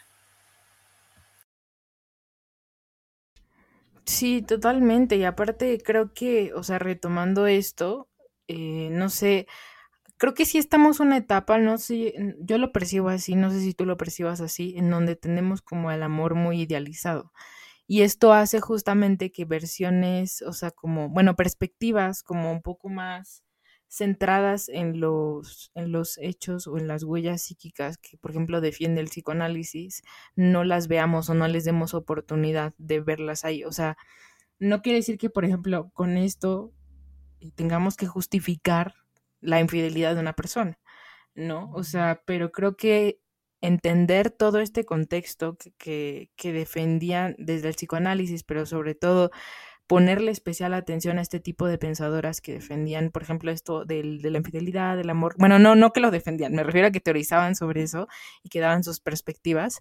Este, de alguna manera te pierdes, o sea, te pierdes de ese contexto desde el cual podrías entender mucho mejor la forma en que te relacionas con, con las personas o las mismas relaciones que, que tú mantienes, ¿no? Entonces, este, y creo yo que pues eso es consecuencia de, de, de, que a pesar de que supuestamente ahorita estamos viviendo como en una época en donde estamos dejando ciertos paradigmas, ciertos tabús, expectativas, etcétera, creo que hay muchísimas cosas que aún no logramos ver em, en, ese terreno específicamente, ¿no? En el del amor y en el, de la sexualidad, que tenemos a creer que, que lo sabemos todo, o por lo menos hay muchas cosas que ya no nos preguntamos. Entonces, eh, pues no sé, yo viéndolo desde esa perspectiva, o sea, desde, desde la perspectiva de Lu, pero también desde el psicoanálisis, creo yo que sí, este, pues sería muy, muy, muy bueno como que por lo menos si no meternos en eso, porque pues realmente nadie se va a meter como, o sea, no, no, no mucha gente se va a meter en psicoanálisis, pero sí empezar como a cuestionar pues estas ideas, ¿no? Que aún, aún hay muchísimas cosas que no, que no, no podemos y no logramos ver ahorita. Exacto, es que justo es eso, es como por ejemplo, las personas que estudian eh, criminología, ¿no? O que hacen como los perfiles psicológicos de estas personas que llaman psicópatas, pues obviamente no te están diciendo que te vuelvas psicópata o que ser psicópata es lo mejor del mundo, pero es como, y tampoco estoy poniendo la infidelidad al nivel de la psicopatía, obviamente, ¿no? Pero es como, se tiene que teorizar de todo, hasta de, de lo que la sociedad considera como malo, entre comillas, porque también es como otro aspecto de la persona, ¿no? Es como el aspecto de lo que Nietzsche habla también acerca de este del sentir envidia, del sentir celos, dice pues lo que hace la religión es condenarlos, sin embargo, si no los condenáramos, veríamos pues simplemente sentimientos humanos. Y lo que hace también esta Salomé es como ver en las relaciones este, humanas esta dinámica de a veces hay como esta relación, pero también puede haber engaño, también puede haber infidelidad y no solo se resume como a eso, ¿no? Entonces no hay que tampoco como estigmatizar o volver malo comportamientos humanos que también tenemos como, pues sí, que también se deberían de investigar y creo que como lo dices, que Salomé toque esos temas tanto de la infidelidad, de la mm, libertad sexual también es muy interesante. Entonces, pues ya, ya, este, volviendo un poco con su historia, ya, este, cuando anda con Paul Gier, para 1911, él la invita al Congreso Psicoanalítico Internacional, donde aquí conoce a Freud, con quien quedó encantada debido a su teoría del psicoanálisis y un tiempo no muy largo después le escribiría una carta para integrarse pues a su grupo de estudios en Viena.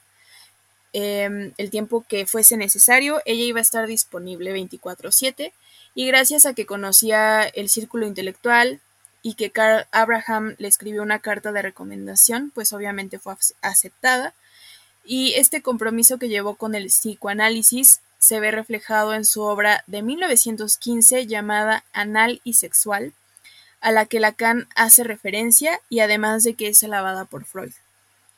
Salomé y Freud eh, al mismo tiempo mantienen una relación personal y profesional muy cercana, a tal punto de que ella se convirtió en la mentora de Ana, la hija de Freud, y llegó también a presenciar el enfrentamiento dentro del psicoanálisis con Alfred Adler, mostrándose como una alumna sumamente leal a Freud, y sus diferencias con Adler también se deben a que su teoría, eh, aquí cito, se debe, su teoría se basara en la superación de un déficit físico o minusvalía orgánica, que posteriormente modificaría para referirse al estilo de vida creado a partir del intento de superación de sentimientos de inferioridad universales del niño frente al adulto, lo que ya se suponía una ingenua psicologización de su doctrina, y pues ella veía en tal enfoque una excesiva biologización y un abandono del inconsciente, apostando por el papel preponderante de los procesos ajenos a la conciencia, planteando el papel del inconsciente como una fuente de creación, y cierro cita, es, del artículo que leí. Eh, entonces aquí podremos ver que Adler teoriza diferente a Freud el comportamiento de los sentimientos, ¿no? Los sentimientos de un niño frente a un adulto. Entonces, Ari, ¿tú, tú aquí sabes un poco más o menos de las diferencias de Adler con, con Freud. Pues básicamente, mm, este Freud, pues como como eh, la mayoría de la gente lo estudia, es que pues él centraba parte de su teoría, no toda, eso es, un error, pero parte de su teoría en esta, en este instinto o en esta pulsión sexual. Y entonces ahí este la ruptura con Adler es a raíz de eso, porque de acuerdo con Adler, él decía que no, o sea, que tan solo era un factor de muchos que podían causar el hecho de que cuando, cuando surgían, por ejemplo, eh, sintomatologías, ¿no? O patologías ya más graves, pues siempre Freud lo vinculaba con esta parte de que había algo sexual ahí, o sea, de que había una represión sexual, pero algo que algo estaba ligado a eso, a lo sexual. Y entonces Adler como que se empezó a, distanciar a raíz de eso porque él decía que no, que tan solo esa, ese ámbito, esa pulsión sexual era tan solo un factor de muchos que podían haber. Entonces, eso fue básicamente lo que, lo que hizo que Adler se, se pues se distanciara con, con Freud en ese sentido. Ok, o sea, entonces hubo diferencias psicoanalíticas, como que las dos teorías no checaban, y pues Adler decidió este, distanciarse, ¿no? De la escuela de Viena. Sí, sí, sí, luego él crea lo que se llamó como la psicología individual, que era justo eso de, o sea, al final como el fundamento un poco de la, del pensamiento de Adler era que él creía en algo que se llama como compensación, más o menos, que era que cuando los, o sea, las personas teníamos como este instinto, por así decirlo, de superación. Entonces, siempre estamos como en constante desarrollo personal y las capacidades que no tenemos las tendemos a, compensar con otras. Entonces, pues si te fijas, al final era muy diferente a lo que defendía Freud. yo creo que no era tanto, o sea, Adler no era como tanto del corte psicoanalítico, aunque pues obviamente sí aportó muchas cosas en ese sentido, pero yo creo que justamente porque no era como tanto su línea, eh, se distanció mucho, mucho de Freud. Bueno, pues este, las diferencias siempre va a haber entre autores, ¿no? Este, esto, Freud, uno más, uno menos, un amigo más, un amigo menos, un colega más, ¿no? Eh, y bueno, este, ya para 1922, nuestra querida Salomé se convierte en miembro oficial de la Asociación Psicológica psicoanalítica, perdón, de Viena, donde más que ejercer su palabra, prefería sentarse a tejer como Tom, Tom Daly en los Juegos Olímpicos de Tokio 2020. Así se sentaba en las gradas del Congreso a tejer mientras los demás eh, se sentaban a discutir. Ella prefería tejer, ¿no? Ya vemos que esta es una tradición milenaria, tejer, seas hombre, seas, mujer, es, algo que, que gusta, ¿no? Es una actividad. Yo no, yo no sé tejer tampoco. ¿Tú sabes tejer, Ari? No, tampoco. No. es algo que no practicamos, la verdad. Deberíamos, deberíamos, pero no lo hacemos. calma las ansias, yo creo, pero quién sabe. Eh, creo que funciona bien. Funciona bien, ¿no? Sí, despejar la mente, concentrarte. Tiene sentido. Bueno, Algún día lo haremos.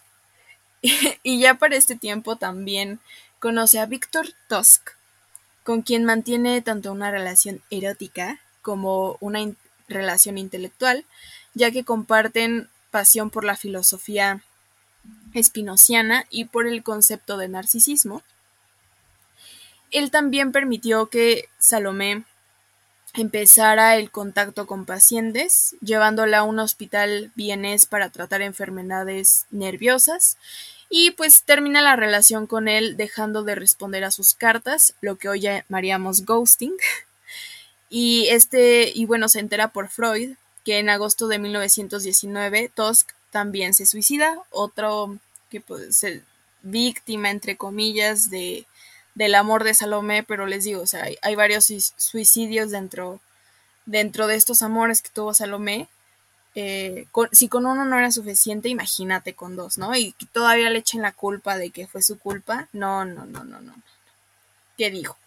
Y bueno, ya ella como que dijo, mm", eh, y ya a partir de 1915, en la ciudad de Gotinga, empieza a dar consultas psiquiátricas que son mejor vistas por los médicos y también se da el tiempo de escribir artículos para la revista Imago, donde también publica su artículo de análisis sexual, como Antiguos oficios divinos, sobre el tipo de mujer, donde toca los temas de feminidad y psicoanálisis, también la aclamada obra Análisis sexual, psicosexualidad y el narcisismo como doble dirección, que creo que también es una de sus obras más célebres dentro del psicoanálisis. Eh, abre nuevas vías al asunto del narcisismo que se mantienen hoy vigentes. Y además escribe otros libros como Tres cartas a un niño, La casa, La hora sin Dios y otros cuentos infantiles, El diablo y su abuela y Rodinka. Entonces, em, aquí tiene varias publicaciones interesantes, pero lo que más nos llama la atención es la de El narcisismo como doble dirección, donde no designa eh, solo un amor egoísta por sí mismo, sino también un amor al otro de naturaleza positiva, es decir, de naturaleza intelectual, que posibilita la unión con él, que es de hecho lo que encanta a Narcismo, a Narciso, perdón. El narcisismo mantiene Andrea Salomé, que eh, se dirige tanto hacia la fusión como hacia la separación, y tal es su doble dirección, de manera que Narciso es a la vez egoísmo, separación, y sexo, que es fusión. Y de aquí que el amor narcisista pueda llegar a empobrecer al objeto amado, pues espera de él lo que nunca podrá obtener, que es la unión originaria con el todo, con Dios.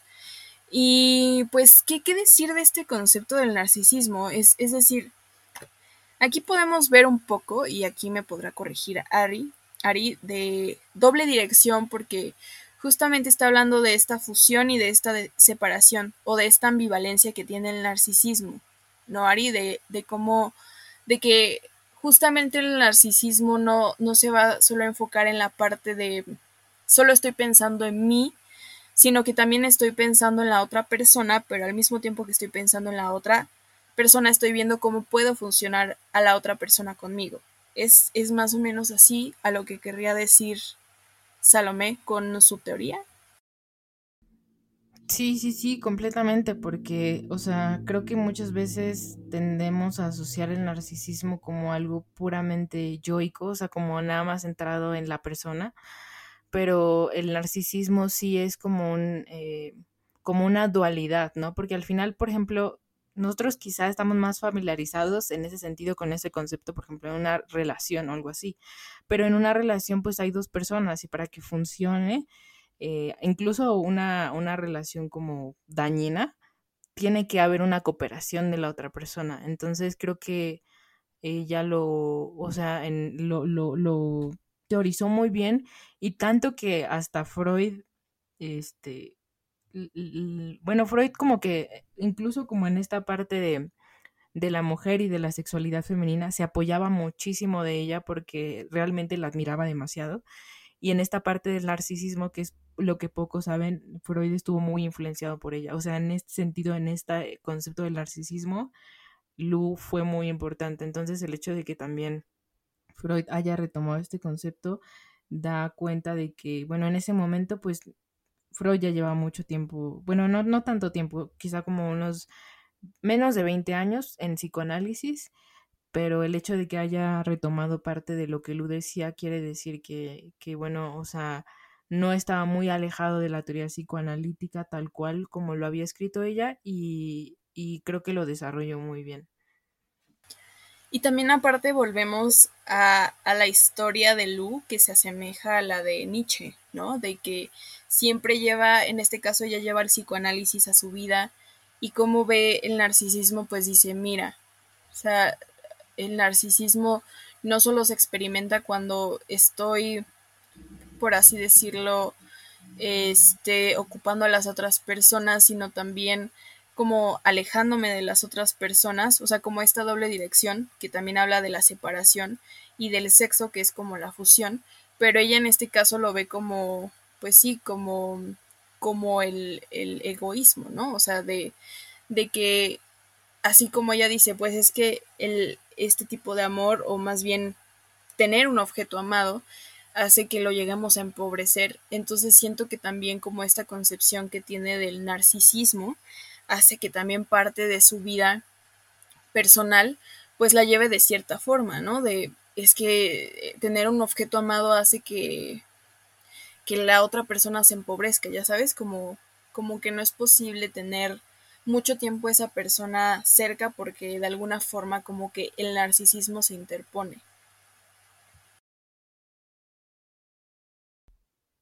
Sí, creo que, o sea, la verdad es que, o sea, en, el sentido en como ella lo, lo habla, sí da mucho como para, para, para pensar, porque como lo dije, o sea, nunca vemos como esta dualidad que hay tal cual. Y el hecho de que ella, porque me acuerdo también que, este, bueno, ella le tocó como parte también del romanticismo y si nosotros lo comparamos con ese sentido, incluso como ella lo, lo va abordando en psicoanálisis, hay mucha parte de que ella menciona que el, el narcisismo tal cual incluye como una especie de, no sé cómo decirlo, como sentimentalidad y es esta parte que tiene que ver con el yo. Entonces, eh, evidentemente, pues ahí ves como más su relación con, con, con, el romanticismo, ¿no? Y su influencia. Y como dices, lo que dijiste ahorita de Nietzsche, creo que sí es este, no sé, siento que incluso lo que hace ella, creo que muchas, o sea, muchas personas tienden a descalificar incluso a Nietzsche o en general a filósofos de, de su pensamiento, porque dicen que parte de lo que ellos vivían lo trasladan como a, a, su pensamiento y lo único que hacían era como volverlo más estructurado o este o como hacerlo como una especie de estudio pero creo que eso lo hace como más valioso. Yo siento que la filosofía de Nietzsche hasta cierto punto era como muy intuitiva. Él hablaba mucho de la represión y todo esto y, y, sabemos que Freud lo leyó, pero creo que en el caso de Lu es igual, o sea que Lu de alguna manera lo que vivía lo trasladaba mucho a su pensamiento y eso fue algo impresionante, o sea, tan solo ya lo vimos ahorita cuando ella teorizaba respecto a, a las relaciones, a la forma de vincularse con las personas, entonces creo que eh, el hecho de que ella hiciera filosofía y que eh, también empezara a tener o sea, a desarrollar sus teorías psicoanalíticas a partir de ahí de sus vivencias, era lo que hacía su, su, su pensamiento como distinto, ¿no? O sea, como que tuviera un toque distinto y sobre todo que, que, que realmente pudiéramos decir que a partir de, de, los hechos, o sea, de hechos reales, se podían sacar cosas, pues, verídicas, por así decirlo.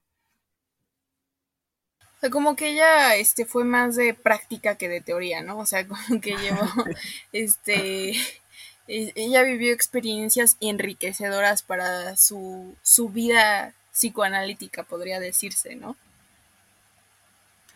Sí, no, y aparte, o sea, creo que no, nunca he visto como que haya tal cual, o sea, como estos estudios de caso o de por lo menos testimonios de su, de su vida, pero creo que definitivamente sí, o sea, gran parte de su pensamiento está influido por eso, ¿no? Por lo que ella vivía. Exacto, o sea, no lo tuvo que ver así como de, ay, este, tuvo que entrevistar a 100 personas para saber si se sentían cómodas. Pues obviamente no creo que haya hecho eso. Y, todo lo, lo, vivió ella, lo experimentó, se juntó con gente intelectual, conoció a Freud y pues obviamente sus intuiciones, como lo habías dicho, fueron muy acertadas. Y, justamente ya para ir cerrando, cuando... Mm, es que Freud y, y ella tuvieron una relación que muchas personas a lo mejor este piensan que fue más allá de profesional, pero realmente ellos fueron amigos, más que otra cosa. Y también en ese tiempo era muy raro, o bueno, la mayoría de las personas consideraba raro que hubiera una amistad entre hombre y mujer. ¿Por qué? ¿Quién sabe, no? Porque sociedad machista típico. Entonces, Freud y Salomé desarrollaron una amistad muy estrecha, les digo amigos de piquete de ombligo, que hasta ella este, cuidó a Ana durante toda su juventud, entonces pues obviamente fue muy importante. Y el último encuentro que tiene con Freud eh, lo tiene en Berlín eh, para 1928, donde a, se, se dice que se aconteció una emocionante y tierna despedida, y justo en ese año publica un libro dedicado a Rilke, y tres años después redactaría un homenaje a Freud con el título Mi agradecimiento a Freud, y Carta al profesor Sigmund Freud en su 75 cumpleaños, eh, donde Lu menciona el diario que escribió entre 1912 y 1913 y también que aparecería en 1958 con el título Aprendiendo con Freud. Y también le escribe una carta a Sigmund donde él expresa pues sus alabanzas y respetuosas y cariñosas. También expresa sus divergencias con la doctrina del maestro, como el, la concepción del arte, y que ella no entiende como un mero derivado de la represión al arte, sino el producto de una fuerza incoercible que proviene de una que está más allá de lo estrictamente personal, permitiendo un gozo que supera la gloria y el dinero, entonces, este, Lu también se aleja de la visión que Freud tiene de la religiosidad, que considera como un mero producto de una proyección erótica de alto nivel, ideas que ya había esbozado en la lucha por Dios y no como una mera formación de compromiso de la, de la represión. Y también este, en este punto eh, conecta con el impulso, impulso narcisista primario con la psicología del artista, de modo que estimó que los impulsos sexuales de éste tienen un acentuado ascetismo, lo que constituye la tragedia del espíritu creador, que tiene que ser un esclavo de su obra de arte. Entonces ella ya también se mete con estas este, nociones de arte que no habíamos visto antes, ¿no? Es muy interesante. Y siento que también ahí un poco permea eh, la relación que tenía con Nietzsche y siento entiendo que fueran espíritus afines un tiempo, porque Nietzsche también era muy, muy apegado al arte, ¿no? Y por eso también él fue Schopenhaueriano y así, pero sí siento esta conexión de por qué le interesaba el arte también a Salomé.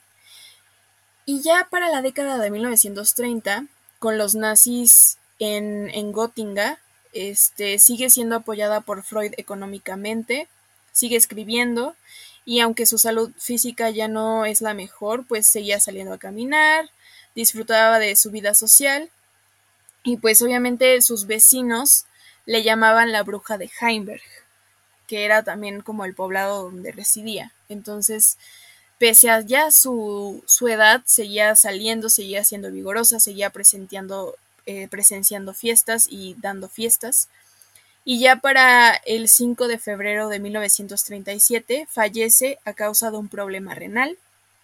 Sus dos últimos amigos, Joseph Koning y Ernst Pfeiffer, eh, la sepultan junto a su esposo Karl Friedrich en contra de sus últimos deseos, porque dato curioso, los nazis se impedían a pues a sepultar a la, a la gente. Pues digo, perdón, eh, a cremar a la gente, entonces ella, su última voluntad era ser cremada, pero pues como no se le permitió, pues terminó con su esposo, ¿no? Con su, con su gran esposo, que, que tuvo que obligarla a casarse con él por medio de un chantaje emocional muy fuerte, pero bueno. Y Freud cuando se entera de su muerte escribe lo siguiente.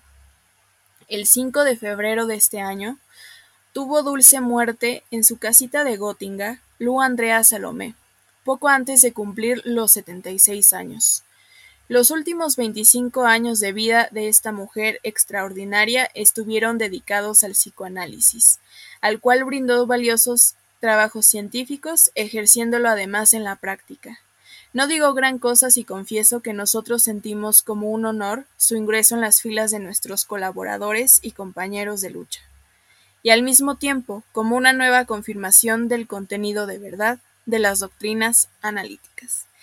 Entonces así se despide Freud de esta mujer que no solo impactó en su vida, sino que también impactó en la vida de otros pensadores. Entonces, ¿qué dices, Ari, de, de Salomé? ¿Te cae bien? ¿No te cae bien? ¿Se te hizo interesante su vida? Yo como dije al principio, se me hace, o sea, que fue una pensadora increíble, o sea, que realmente era una crack, porque, o sea, y, lo más triste que se me hace al final de su vida es como de, pues por la época, pero aparte creo que por el hecho de que se vinculara con Nietzsche, Freud, este, y Rilke sobre todo, que se opacó su, su, pensamiento, o sea, que nada más la gente la, la, llega a conocer como por la relación que tenía con ellos. Entonces, esto se me hace como algo muy triste porque creo que ella, eh, eh, o sea, era intelectual desde, desde bien chiquita, ¿no? O sea, desde niña sabemos que, o sea, ya ahorita que nos, nos diste como todo el contexto de, de su vida, sabemos que siempre fue, o sea, muy intelectual, que era muy inteligente, que su personalidad era muy magnética, un espíritu libre y, lamentablemente, o sea, como que solo la llegamos a conocer por la, por esta relación que tiene con estos tres pensadores que al final son una parte muy pequeña de, de, de lo que ella hace, ¿no? Porque, o sea, por ejemplo, también eh, desde, desde Freud, sea, muy pocas personas saben como de la relación que tuvo con él y que ella influenció mucho el pensamiento de Freud, incluso que hubo un tiempo en el que ella llegó a ser más conocida que él. Eh, pero al final, pues Freud tiene como más, este, más reconocimiento, etcétera. Entonces, eh, creo que eh, en ese sentido, pues muy triste, pero eh, la verdad es que me gustó mucho porque, como lo dije, pues en realidad su filosofía es muy extensa, muy amplia y su psicoanálisis también es eh, muy interesante. Sí, te digo que yo antes de pues de empaparme de su historia, solo sabía como el contexto por el, o sea, su pequeña, su pequeño fragmento junto a Nietzsche. Y ya después de eso como que pasa sin pena ni gloria para Nietzsche, ¿no? Y tiene sentido porque le rompió el corazón. Pero estamos de acuerdo que después de lo que sabemos de Lu Andrea Salomé, Nietzsche y ella no hubieran podido estar juntos. O sea, ella le hizo un favor, es como de güey, o sea, yo no puedo comprometerme con nadie de esta forma. Para empezar, ni me gustas de esa forma y para terminar, ni siquiera me imagino teniendo una relación de tal nivel de compromiso, ya sabes. Entonces, fue como de, te estoy haciendo un favor, alejándote de mi vida. Pero él no lo vio así, decidió verlo por el lado ardido y este y decidió escribirle esa carta y pues quedarse con ese trauma pero es como Nietzsche a ver o sea ya, ya haciendo un repaso general de la vida de, de, Salomé dices no pues sí o sea tiene sentido que no haya aceptado su proposición de matrimonio no sí aparte como o sea tú lo, como lo dices creo que no eran compatibles o sea quizá tenían como gustos en común respecto al arte etcétera pero sus personalidades eran muy distintas o sea Nietzsche era una persona muy eh, o sea que vivía como con sus emociones literalmente a flor de piel muy aferrado y esta Lu era todo lo contrario. Entonces no sé me, no sé por qué ahorita mientras decías eso me acordé de un tweet que vi hace algún tiempo que decía que, que dejáramos de romantizar el hecho de creer que porque tenemos este gustos en común con otra persona ya significa que eres compatible o que no vas a encontrar este a alguien igual. Pero creo que, y creo que eso de alguna manera pasaba, o lo podemos ver así con Nietzsche y con Lu. O sea, podía ser, podía que o sea, a lo mejor tenían gustos muy similares en cuanto a intelecto, forma de, de, pensar, este, no sé, en el arte, por ejemplo, en la música también, poesía, etcétera, pero creo que al final sus formas de vincularse con otras personas y la concepción que ellos mismos tenían del amor era diametralmente opuesta, entonces no hubiera funcionado. O sea, Nietzsche si hubiera sucedido que hubiera, que, que siquiera Lu hubiera permitido una relación, a lo mejor no formal, pero de algún tipo, creo que Nietzsche sí hubiera sufrido más de lo que sufrió. Ah, sí, o sea, completamente. Y si terminó odiándola, este, yo creo que si hubiera accedido ella de bueno por lastimada, este, él la hubiera también destrozado como lo hizo. Entonces también Salomé fue como muy inteligente en no aceptarlo, aparte de que Nietzsche era súper intenso, ¿no? En eso estamos siempre de acuerdo. Sí. Y ella era como un arma más relajada, más libre de, no, sí, yo voy a andar con quien quiera. Entonces fue como de, pues no va a funcionar, amigo. Lo siento, este, prefiero terminar esta amistad por la paz y pues sí, eso fue lo que terminó pasando. Y pues nada, ¿qué decir, no? Eh, pobrecitos todos, los del grupo de la Trinidad. no salió bien ese, ese tipo. No, se hubieran quedado con lo intelectual nada más. Siento que al mezclar ya los sentimientos hizo que las cosas colapsaran un poquito. Más la propuesta de matrimonio de Nietzsche que le llegó así como de la nada, o sea, como caída del...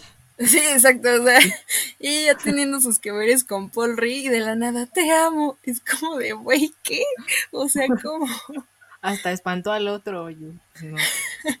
Sí, sí, sí. O sea, de, güey, apenas si hablamos de Dios, o sea, y ya me estás proponiendo matrimonio como por... No que Dios estaba muerto, Nietzsche. No, completamente. Sí, hubiera sido muy, muy desastroso si eso hubiera, hubiera seguido. Sí, o sea, mejor cada quien por sus cosas. Además, no sabemos si, si hubiera estado con Salomé, realmente nos hubiera dejado sus obras tan prodigiosas como Así habló Zaratustra, El Anticristo. realmente tenemos que agradecerle mucho a Salomé por dejarlo solo. Sí, de hecho, él estaba leyendo como, o sea, como investigando de, de, ella, o sea, que decía, no sé, o sea, ah, yo solo conozco el caso de, de Nietzsche, pero que supuestamente cuando ella terminaba con alguno de los, o sea, de los que con los que llegaba a salir, después de que los terminaba, ellos escribían como obras muy impresionantes. Entonces, no sé, no sé qué tal. Es, supongo que es como los cantantes ahorita que les rompen el corazón y sacan así temas, o sea, así el álbum del año. Ándale, justo.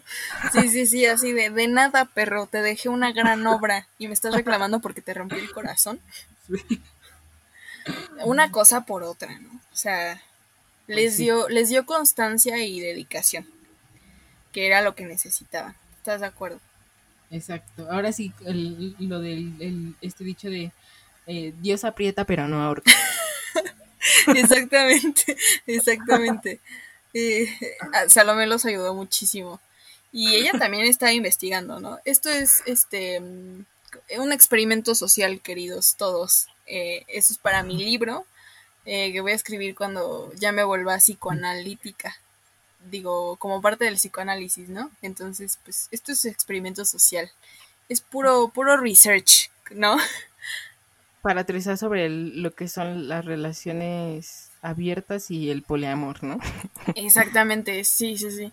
A lo mejor su tesis era, este, voy a andar con los, con cuanto hombre se me atraviese para, para demostrar que, que en efecto el amor romántico está construido con base al sexo y que realmente como es, pues no es, ¿no? Entonces, pues sí, realmente de alguna forma lo demostró en su vida, ¿no? Sí, aparte creo que, o sea, ahorita de lo que comentabas, creo que su, o sea, como que, creo que ella sí podríamos considerarla como un precedente de eso del poliamor, ¿no? No lo sé. Para pensar. Sí, a pensarse. Lo dejamos sobre la mesa. Lo Andrea Salomé, la reina del poliamor. Este, ahí, ahí está. Para que no digan que la mujer se escandaliza con estos temas, al contrario. También le entra y, este, y teoriza sobre el tema. Este, hay, hay de todo, ¿no? ¿Para qué mentimos? ¿Para qué mentir? Y como dijimos al principio de este episodio, no hay que asociar eh, conceptos a, a un solo género. Estamos de acuerdo este, esto va para ambos porque tanto mujer como hombre somos iguales y nada más que pues los prejuicios nos llevaron hasta donde estamos y míranos ahora. Exacto, pero sí, creo que sí. Este, bueno, no, voy a decir como de los, es que se me ocurrió como un, ¿cómo se llama? Algo de, de del poliamor, pero sé que también se vienen como episodios próximos de eso, entonces Ah, sí, es verdad. Voy a, voy a callar. Estaría interesante, ¿no? También hablar acerca de la monogamia. O sea, si realmente sí es mm. posible o si es un constructo social. Este, si sí funciona, si no funciona. No sé. Estaría interesante, ¿no crees, Ari? Sí, creo que ya lo, o sea, por ejemplo, ahorita que decías eso, me acordé de, ayer estaba escuchando un episodio de un podcast que decían que, por ejemplo, ella que estaba tan en contra como de eso, eh, dijo esta chava que escuchaba del podcast una idea muy interesante que era de que, o sea, en el matrimonio, que ella no quería como la filosofía que había detrás, porque decía, es que si te fijas, cuando te casas, te ponen un lazo como si te estuvieran amarrando, o sea, como si tú le, o sea, como si se pertenecieran. Y eso es algo muy simbólico, no sé, y creo que ella, o sea, en ese caso Lu, eh, cuando hablaba como pues esta parte de, de las relaciones y todo eso, a lo mejor también veía como esta parte de, mm, pues no sé qué tan pues sano sea o no sé cómo lo veía ella, pero creo que sí sería muy interesante. Es que sí es interesante porque ella era espíritu libre y en algún punto todos queremos, sobre todo en esta época, creo que queremos preservar como nuestra libertad y realmente la forma, si lo pensamos bien, como están construidas las relaciones, luego, si no te escribe pero está en línea, es que está engañándote, o sea, es como de neta, neta vamos a reducir a eso el amor romántico, aún en línea, se me hace lo más estúpido del mundo. O también de, es que si está conectado en tal lugar y no te contesta, no, o no sé, es que la gente puede hacer lo que quiera, no porque esté contigo significa que ya, o sea, ya, ya, este, sea tu res y ya lo puedas, este, marcar, ¿no? Como ganado. Es como de no, o sea, no, no hagas eso, no hagas eso.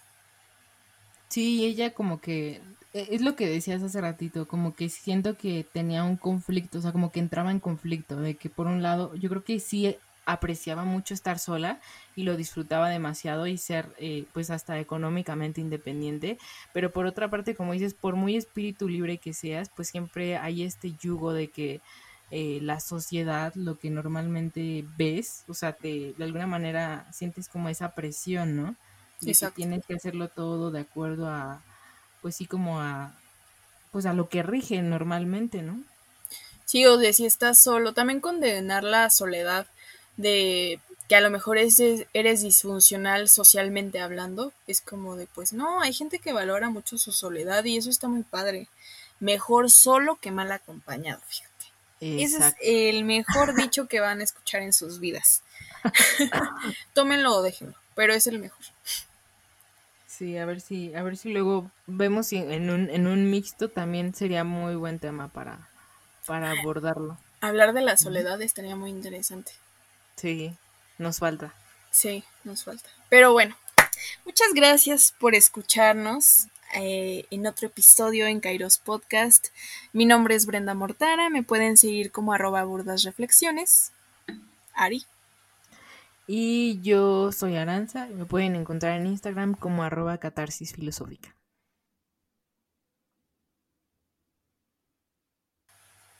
También pueden seguir eh, la revista digital en la que colaboramos. Como, bueno, eh, sí es un portal digital, ¿no? Se podría decir. No es tanto una revista. Em, es este Filosofía en la Red. Búsquenlo en Instagram como arroba filosofía en la red. También está como www.filosofiaenlared.com. Y ahora sí, la revista en donde colaboro la pueden buscar como www.lamemoriaerrante.com y también seguir a Michelle en Instagram como arroba bajo y seguir al podcast como arroba kairos.podcast. Mi nombre es Brenda Mortara, nos vemos pronto.